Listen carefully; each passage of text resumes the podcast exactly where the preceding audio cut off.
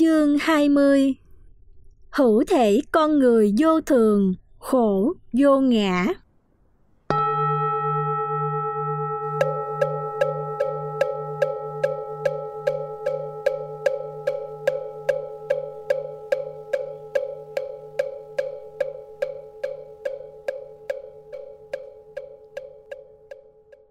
một Dịch nghĩa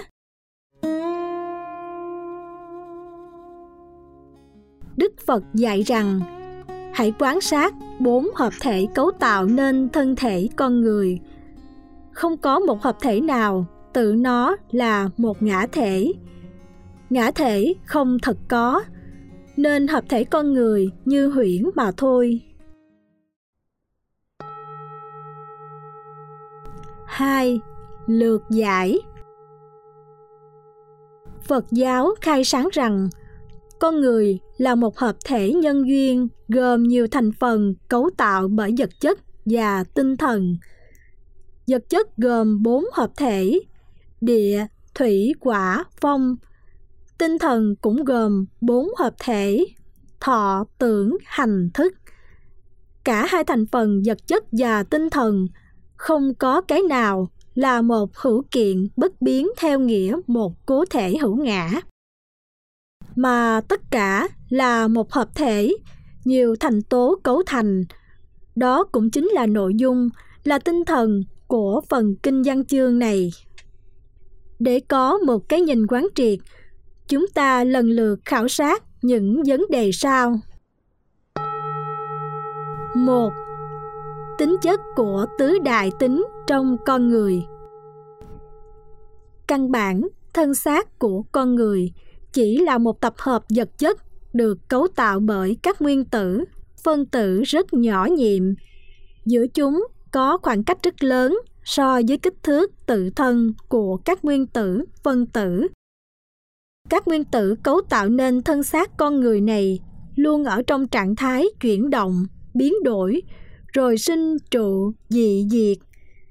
Nhưng thực chất các nguyên tử, phân tử của thân xác con người không có bản chất thực thể, mà chỉ là năng lực. Năng lực ấy chính là tứ đại tính. A. Địa tính. Địa tính là tính chất cứng trong thân thể con người như xương, thịt, đầu, mình, tứ chi. Nó là một năng lực tạo nên hình hài dốc dáng con người. Chính công năng này làm cho chúng ta có cảm giác rằng thân thể chúng ta có thực chất.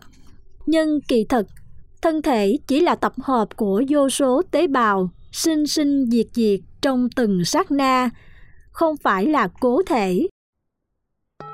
B. Thủy tính là chất dịch thủy, chất lỏng trong cơ thể con người như máu, huyết, mồ hôi, nước bài tiết, nước miếng, nước mắt nó là một năng lực lưu nhuận.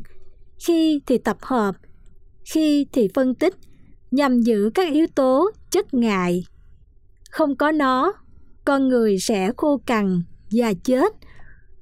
Nó luôn luôn luân lưu vận chuyển khắp cơ thể để dung hòa lượng nước cần thiết cho sự sống của cơ thể chúng ta.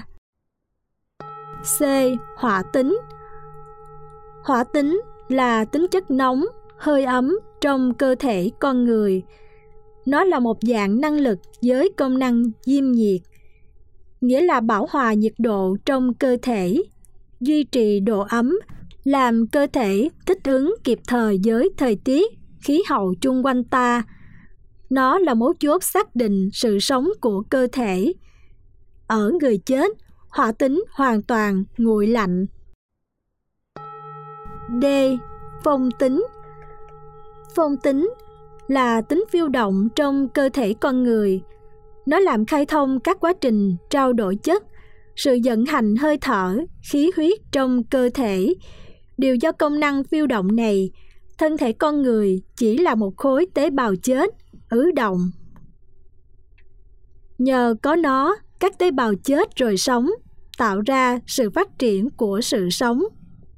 Tứ đại tính này nương tựa vào nhau bổ sung cho nhau để duy trì thân mạng nhưng cũng có lúc chúng chống trái nhau.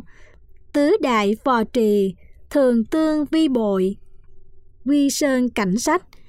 Điều mà Phật giáo muốn gợi gắm khi phân tích tính nhân duyên của tứ đại tính trong cơ thể con người là tất cả chúng không phải là một ngã thể độc lập, cố định. Ví như cộng, cánh, tua, gương, hạnh nhụy hợp lại là hoa sen. Lìa những thứ này, thời không có hoa sen riêng biệt. Cái gọi là ngã thể của chúng sinh cũng như vậy.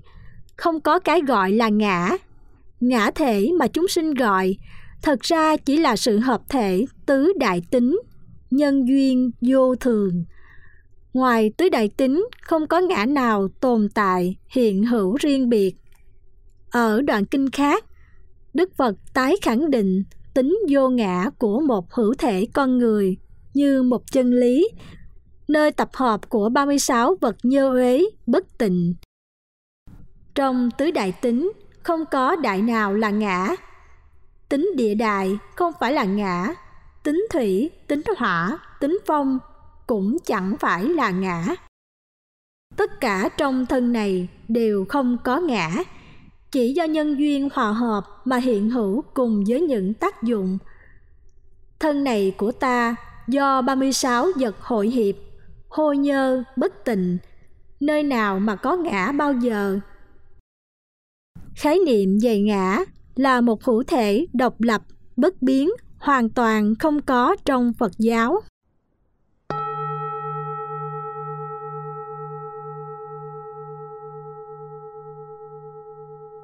2.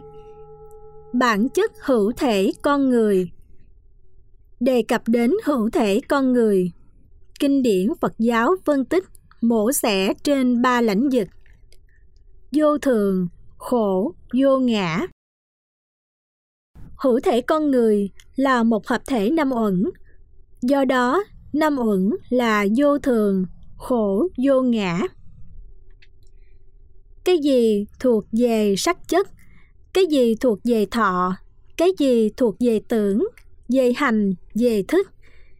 Các pháp ấy là vô thường, vận động, là khổ, tương đối, là bệnh hoạn, khổ đau, là mục nhọt, là mũi tên, là da chạm, là biến hoại, là trống không, là vô ngã.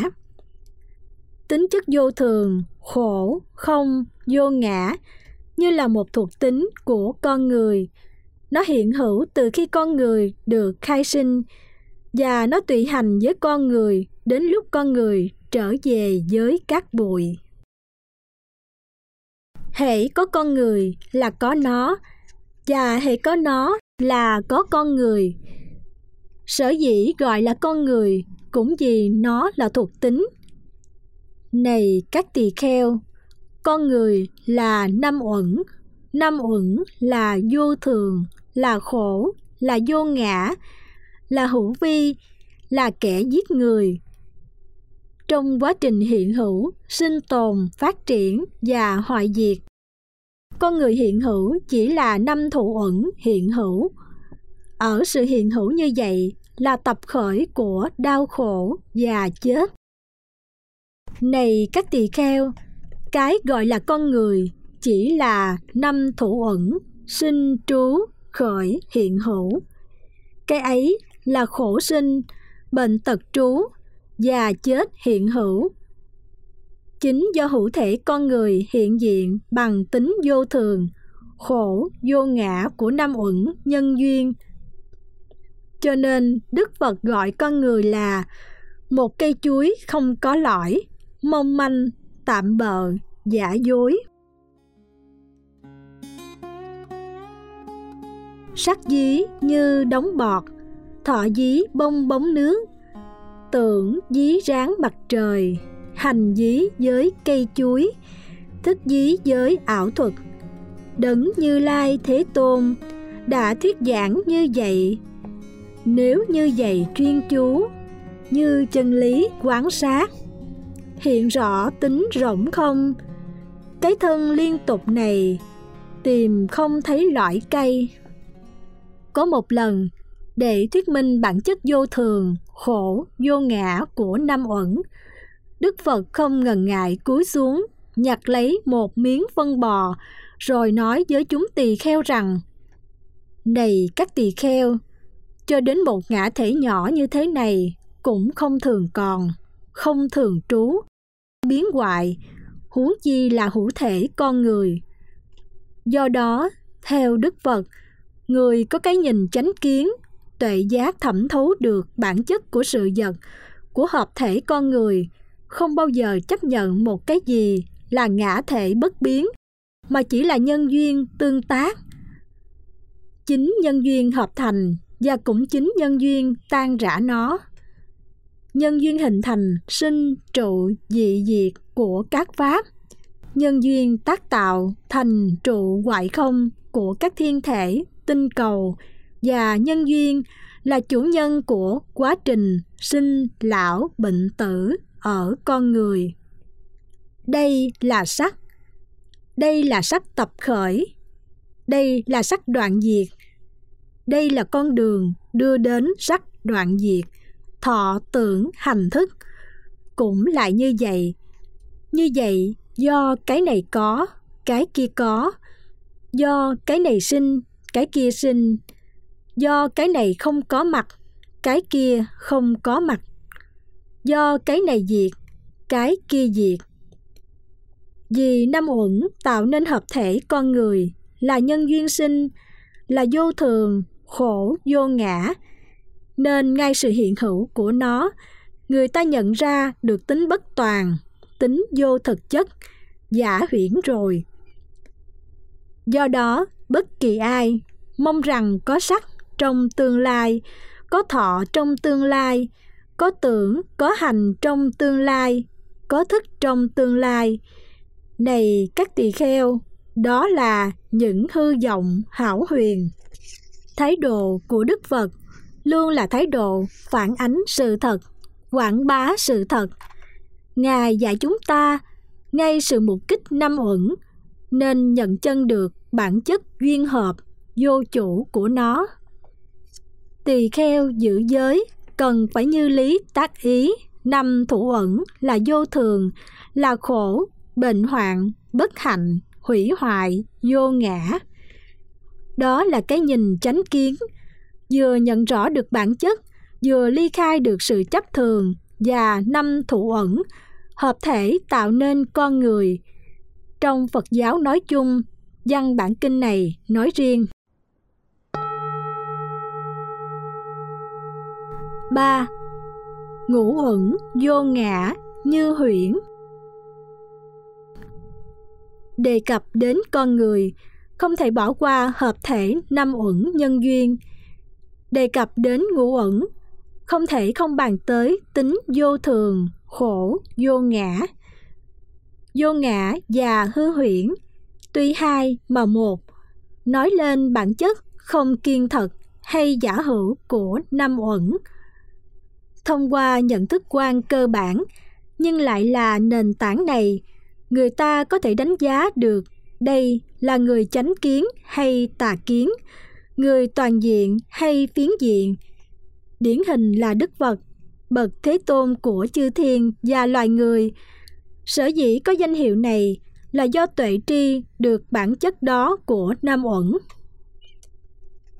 Đối với nam uẩn, cái gọi là dục, là tham, là khát ái. Những gì thuộc chấp thủ, tâm chấp trước. Như lai đã đoạn tận chúng, như chặt đứt gốc rễ cây không cho tái sinh. Nhờ vậy, như lai được gọi là du hành không gia đình, bậc thế tôn. Cái vô thường, khổ, vô ngã, như huyễn của năm uẩn, được đức phật mô tả rất gợi hình, chính xác, linh động. Nó như một công án, một thoại đầu, một pháp môn tu tập, không vô tướng, vô nguyện. Thân này không bền chắc khác nào như bọt nước, như cây chuối, như cộng lao. Thân này vô thường, niệm niệm không dừng, như làng chớp, nước dốc, ảo thuật, ngọn lửa, lằn vẽ trên nước. Thân này dễ hư rã như cây mọc bên bờ sông lở. có ai là người trí mà lại ưa thích thân này? Đem hết nước biển đựng trong dấu chân trâu còn không có bằng kể cho đủ sự vô thường, nhơ nhớp của thân này. Thế nên, phải nhàm chán thân này như khạc nhổ đàm giải. Vì những nhân duyên ấy, các vị thường phải tu pháp không? Vô tướng, vô nguyện. Và cái ngày lịch sử, khi hay tin đức phật niết bàn, tứ chúng đệ tử thiểu não, đau xót, nhưng đức phật vẫn thản nhiên. Hơn thế nữa ngài còn tận dụng phương tiện để thuyết minh tính vô thường, khổ, vô ngã như huyễn lần chót cho chúng đệ tử. Các thầy tỳ kheo nên nhớ rằng, mọi hiện tượng trên thế gian này đều chuyển biến vô thường. Có hợp phải có tan có sống phải có chết. Không có gì để các thầy phải ôm lòng quyến luyến bản chất thế gian là như vậy. Các thầy hãy tinh cần, tinh tấn, sớm xu hướng giải thoát. Sự ra đi của như lai như dứt bỏ căn bệnh dữ, tức là hợp thể năm uẩn. Vật mang tính vô thường, vô ngã, như huyễn, tạm gọi là thân. Thế nên nó luôn chịu sự chi phối khốc liệt của sinh, lão, bệnh, tử. Người có tuệ giác sẽ không hề lụy nó. Và trong khi những giọt nước mắt, lã chả nhỏ trên đôi má già nua của cư sĩ thuần đà, đức phật vẫn kiên định khai thị chân lý bất di bất dịch này. Chớ nên khóc than, tiều tụy. Ông phải hiểu rằng thân này như cây chuối, như ánh nắng, như bọt nước, như huyễn hóa, như làng chớp, như hình vẽ trên nước, như bức dệt đã hết khổ. Phải quán sát các hành pháp như món ăn lẫn chất độc. Pháp hữu di đều tai hại. Ở kinh duy ma cật duy ma cật còn dí sự huyễn hóa vô ngã của thân của hợp thể năm uẩn như là lông rùa, sừng thỏ. Những pháp chỉ có giá trị mặt ước, giả danh, không thực thể, không hiện hữu của một ngã tính. Bồ tát quán thân này như trăng dưới nước, như tượng trong gương, như dương niệm, như tiếng giang, như mây giữa trời, cho đến không thể tưởng tượng nổi lông rùa, sừng thỏ sự diễn tả tính vô ngã như huyễn của hợp thể năm uẩn ở các kinh rất đa dạng, phong phú. Nhưng đều cùng một mục đích giáo dục duy nhất là giúp cho người học phật nhận thức rằng các hợp thể cấu tạo nên thân thể con người. Không có một hợp thể nào tự nó là một ngã thể.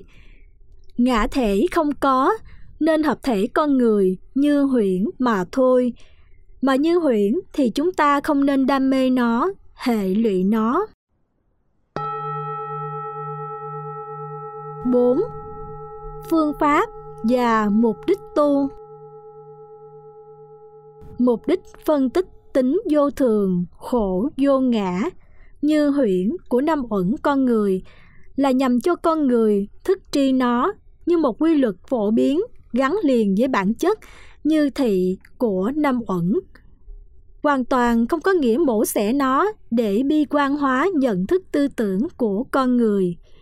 Do đó, mục đích của phật giáo phân tích quán vô ngã là đem lại cái nhìn chánh kiến cho con người trên cơ sở đó, thăng hoa nhận thức quan của con người, giúp con người vượt lên trên dị dục, dị ngọt của năm uẩn mà hướng đến dị xuất ly của nó tức là quán chiếu, tu tập và giải thoát. Mục đích như vậy là mục đích hết sức nhân bản và đáng được đề cao. Nhưng để thực hiện được điều này, đòi hỏi chúng ta phải có phương pháp tu tập cụ thể. A. Lợi ích đầu tiên mà kinh gọi là giải thoát khỏi khổ uẩn là do tùy quán và nhận chân được bản chất của năm thủ uẩn ai sống tùy quán trong năm uẩn vị ấy sẽ liễu tri thực chất của năm uẩn. Do liễu tri, vị ấy giải thoát khỏi năm uẩn. Giải thoát khỏi uẩn là giải thoát khỏi sinh, già, bệnh, chết, u bi, khổ não. Ta nói vị ấy thoát khỏi khổ đau. B. Chúng ta có thể bắt đầu tu tập Pháp quán vô ngã như huyễn bằng cách liên quán biện chứng tam pháp ấn. Vô thường, khổ, vô ngã.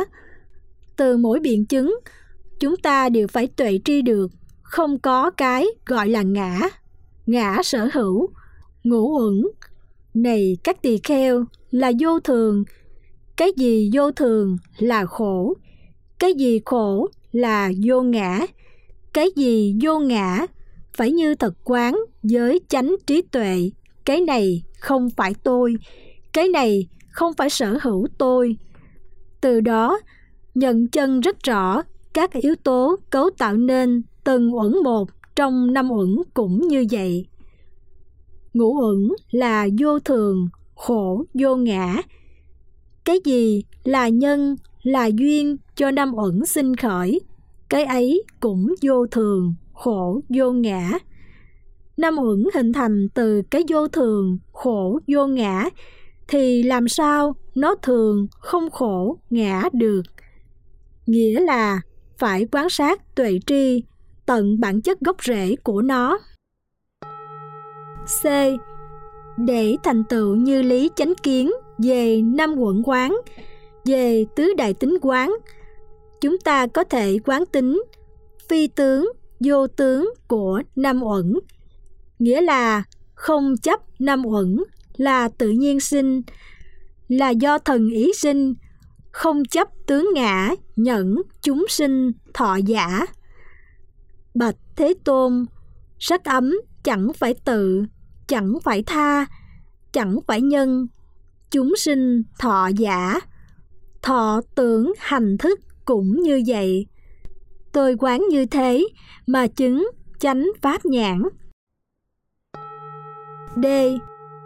Người tu quán vô ngã, như huyễn, cần có cái nhìn sâu sắc, vi tế, nghĩa là không chấp thủ, luyến ái, đam mê năm uẩn, dù là quá khứ, hiện tại hay dị lai. Nhờ có cái nhìn như vậy mà không hề lụy, giải thoát. Năm uẩn là vô thường, khổ, vô ngã, trong quá khứ vị lai nói gì là hiện tại.